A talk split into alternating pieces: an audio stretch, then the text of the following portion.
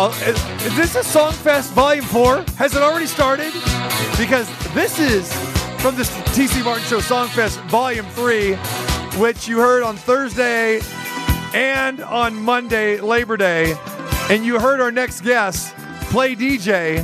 And maybe shocking to many that he went with this song, especially after coming off past years like coming off of Misled and some Earth, Wind, and Fire, some Kool and the Gang.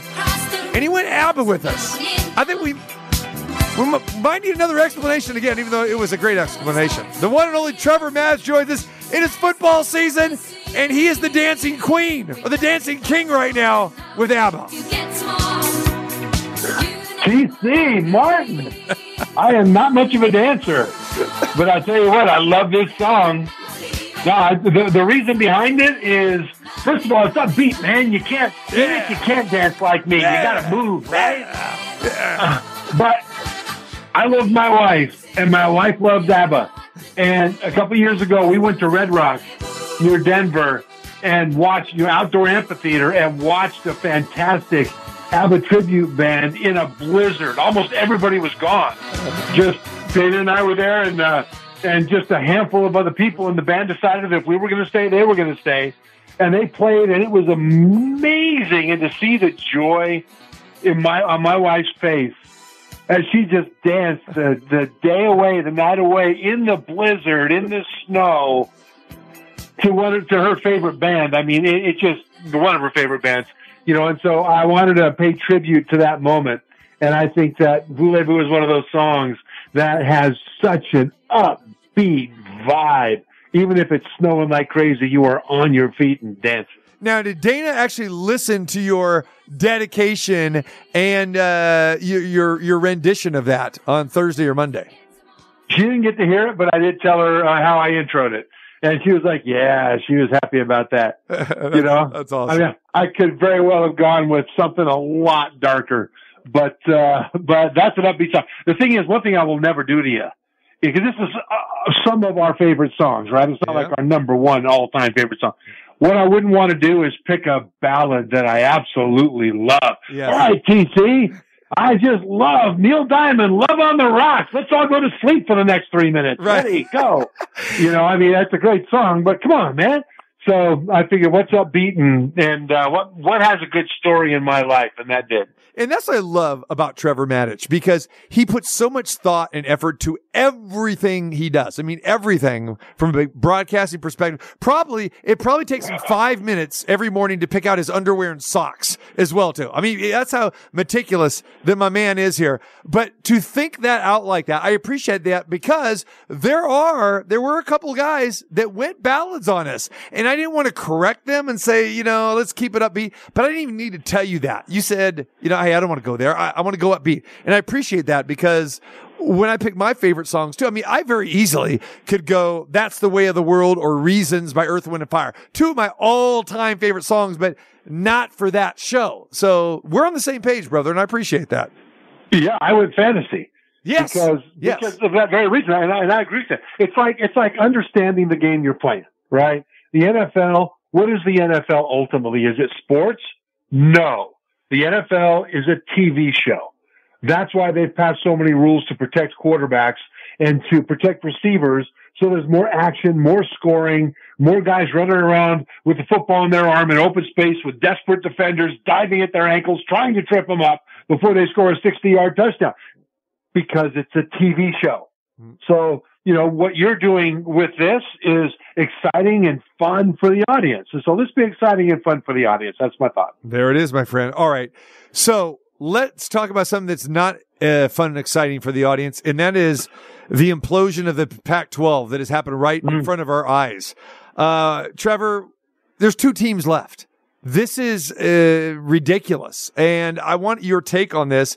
And then more importantly, do you have any idea what is going to happen next year with this conference? Will it even be around well, officially? I don't really know. I, I, think there's a lot of brand value in the in the Pac-12. I just don't know how they restock it.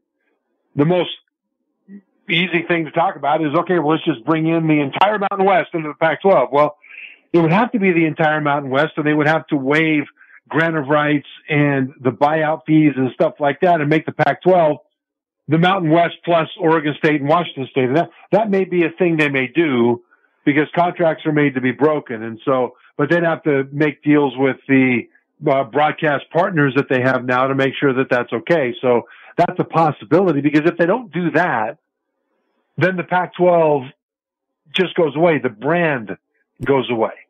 And so I, I, it'll be interesting to see what kind of contractual gymnastics happen to possibly bring a conference into the Pac-12 and keep the Pac-12 brand, branding instead of just having Oregon State and Washington State join a, a, smaller conference. Let me ask you this from the Mount West perspective, okay? I mean, you're the commissioner of the Mount West.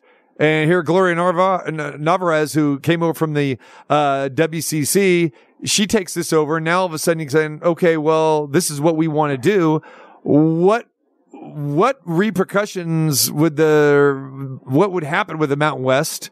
What from a legality standpoint, everything else, does that maybe is it a merger? Is it is it a is it a, a different name? Or let's look at it from their perspective. Yeah, and, and, this is all speculation on my part sure. because I haven't seen any information about what the contracts look like, et cetera. But just looking at the concept from 30,000 feet, it seems like the Mountain West infrastructure would have to come over with the Mountain West teams. And then once again, the broadcast partners would need to agree to do this so that there's no buyouts, there's no grant of rights problems, and then they would just add Washington, Washington State because there won't be any grant of rights or buyout problems with them next year. It's all moved for free anywhere anybody will take them. But in order for that to happen with the Mountain West, they would have to bring the Mountain West infrastructure with them. Now they may retain some of the Pac-12 infrastructure, meaning league office personnel, etc. They may not, but I, I don't think the Mountain West would agree if they said, yeah, hey, all our teams, why don't you go and merge into the Pac-12 and we'll just all lose our jobs, but boy, we'll have plenty of time to watch you play football. You know, I don't think that would happen. But again, what's best for, for college football? And right now, the Mountain West is a great brand. I love the Mountain West, right? But nationally, the Pac-12 is a bigger brand. And it may well be internationally, the Pac-12 is a bigger brand, especially when you talk about just some of the things that have happened in Asia with Pac-12 basketball and things like that. So I kind of think they'll try to figure out a way to keep the Pac-12 brand, but how they do that is going to take once again some contractual gymnastics. It is crazy. All right, Trevor Matich joins us. Uh, let's talk a little bit about what we saw last week on the college football side. Colorado, the big story. Uh, they go in to Fort Worth and they beat TCU. TCU is a 20 point favorite in this game and uh, give the Buffaloes credit. Uh, a whole new roster, 60 transfers, Deion Sanders, their head coach. Talk a little bit about what you saw. What did you notice with these Colorado Buffaloes? Well, wait a minute. Colorado beat TCU. I, have been following Deion Sanders' social media feeds, and he didn't mention anything about that. He didn't. What did he talk about? No, he, he was talking about uh, whether or not they should join the Mountain West. The, uh, the the what what Coach Prime did in the aftermath is controversial and in a lot of ways just absolutely exhilarating. And that that's a separate thing, right? Uh, on the field, what a moment! I mean, what vindication for those players, all new players. What eighty some new players came in, and a new coaching staff, of course and no one really knew what they were going to be. The Colorado fans, long suffering Colorado fans, oh, bless their hearts. They were hoping it was all hype and it was all hope. They had a lot of sparks, but no fire yet because they hadn't played yet before the TCU game. And they were hoping, but I don't think really even most Colorado fans hoped this would happen because not only did they spank TCU, I mean, it was a tight game. It was what, 45 to 42? Right. But every time TCU came back and took the lead, Colorado answered and retook the lead. Then TCU came back and took the lead again. Then Colorado answered and retook the lead. And it was just, it was like normally in a game like that, where you have a team like Colorado that you expect to be not nearly as good as TCU, 17th ranked team in the nation in the preseason, played for the national championship last year, restocked their roster with a lot of of uh, really good transfers themselves. Normally, you'd think that Colorado would jump out to a lead early because of how fired up they were. And then once TCU started to get it rolling, TCU would just get ahead and stay ahead. Right? That's what happened with Washington against Boise State. It's what happened with, with Florida State against TC or LSU. You know, it happened, it happens much of the time, but it didn't happen with this. Every time TCU tried to take over as the ostensibly superior team, Colorado wasn't having it because it turns out they have one of the best quarterbacks in the country in Shedeur Sanders. They have a lot of speed at wide receiver and at running back, and they have an offensive coordinator in the, the former head coach from Kent State who knows how to spread the field and get the ball to those fast guys in space. And Colorado wasn't going to wilt. And I tell you, the way they won with that was just so much more satisfying because of that. You mentioned Florida State beating LSU, and again, that was uh, another minor upset, and that wasn't a major upset; it was a minor upset. But I think it, it, the alarm went off, Trevor, because of okay, Brian Kelly didn't have a great year with LSU last year, and everybody thought, okay, you know, once he gets his, you know, recruiting class in, year number two, look out for the Tigers. And then you got, you know, Jayden, Jalen Daniels coming back, uh, Jayden Daniels coming back, a transfer from Arizona State, and not crazy about him. Really didn't seem, you know, nothing to get excited about uh, him again. So what is going on at LSU? And how much scrutiny is Brian Kelly going to face, especially in that Bayou Bengal Tiger Nation that we've that we've seen them get rid of, you know, previous coaches like Ed Orgeron for not winning enough. Yeah, well, Ed Orgeron won the national championship, and what? Just a few years later, they fired him. Correct. So it's like, well, okay, well, that that didn't last long.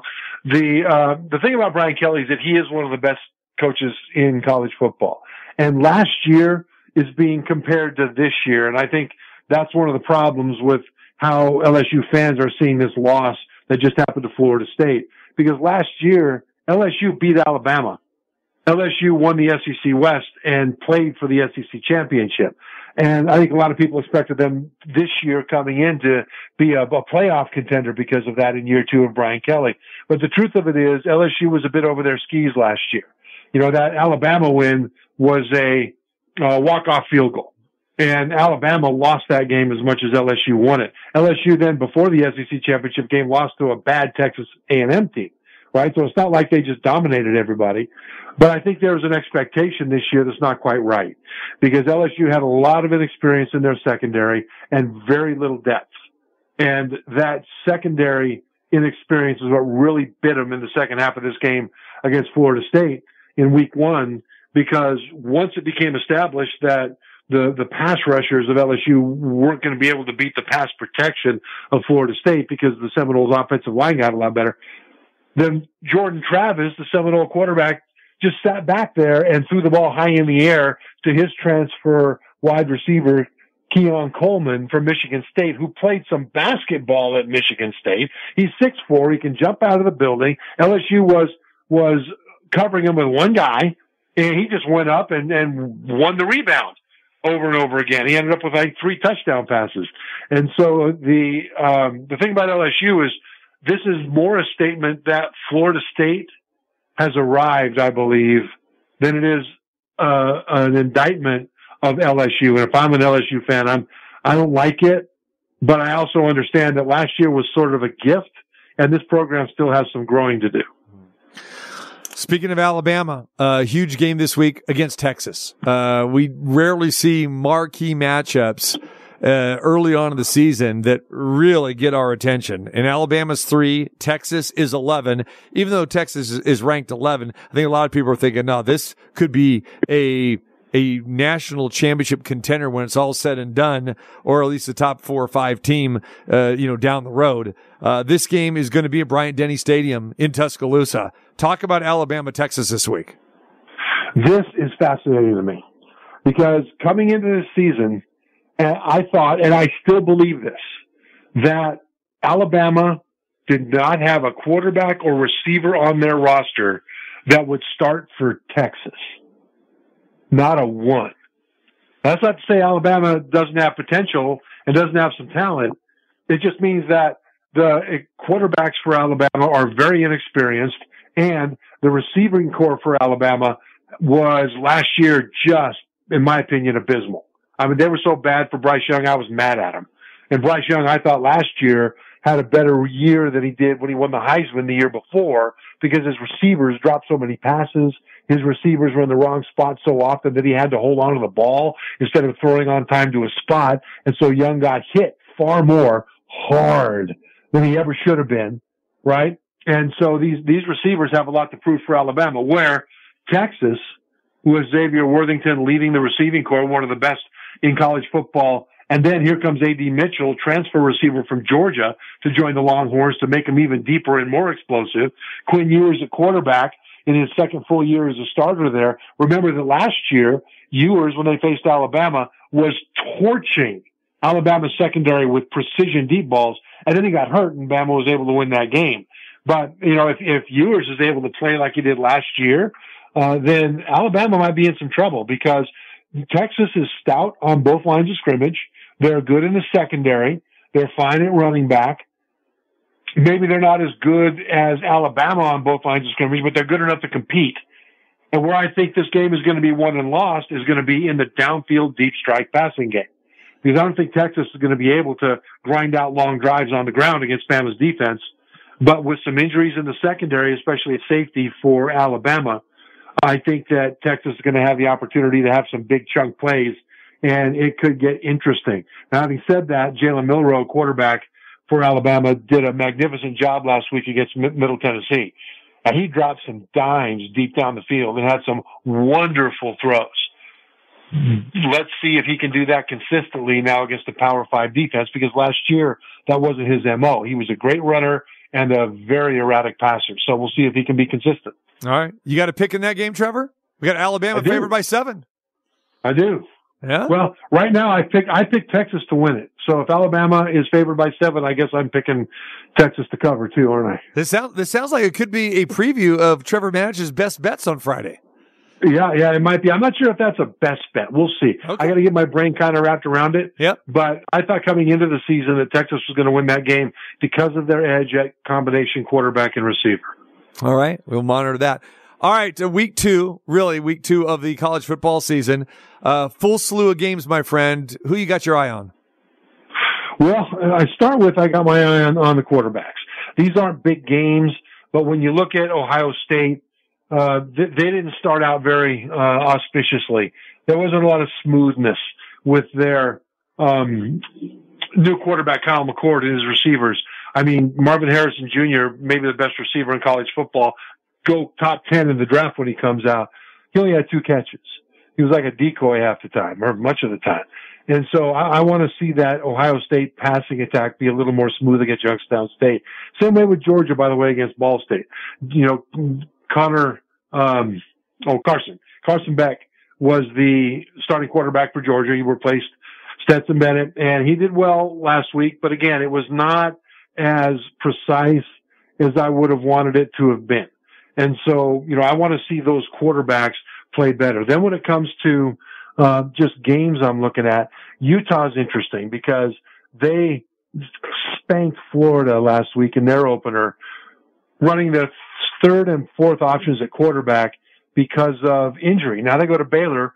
Baylor has their second quarterback now too, but the more games Utah can win without Cam Rising, they're starting a quarterback, playing because he, he hurt his knee in the Rose Bowl and he's still on the way back. If they don't lose any games and then Rising comes back, Utah is going to be an absolute um, threat. To make the playoff and then make some noise there because of the way they're built. I'm interested in Nebraska, Colorado. This is going to be in Boulder. This is fascinating because Colorado, everybody now has them making the playoff, and not only that, but also making the Super Bowl and a good chance to win the Super Bowl this year after their win against TCU in college football. Mm. Nebraska last week, you know, did a typical Nebraska and lost because of mistakes to Minnesota. But Nebraska's offense actually moved the ball pretty well against Minnesota. They just couldn't finish, and their defense played very well.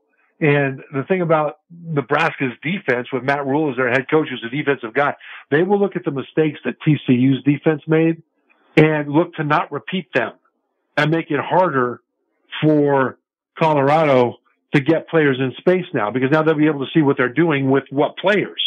So this is an interesting game. I haven't I haven't decided who I'm picking on this. Colorado's favored by three right now, but I can see this thing being close.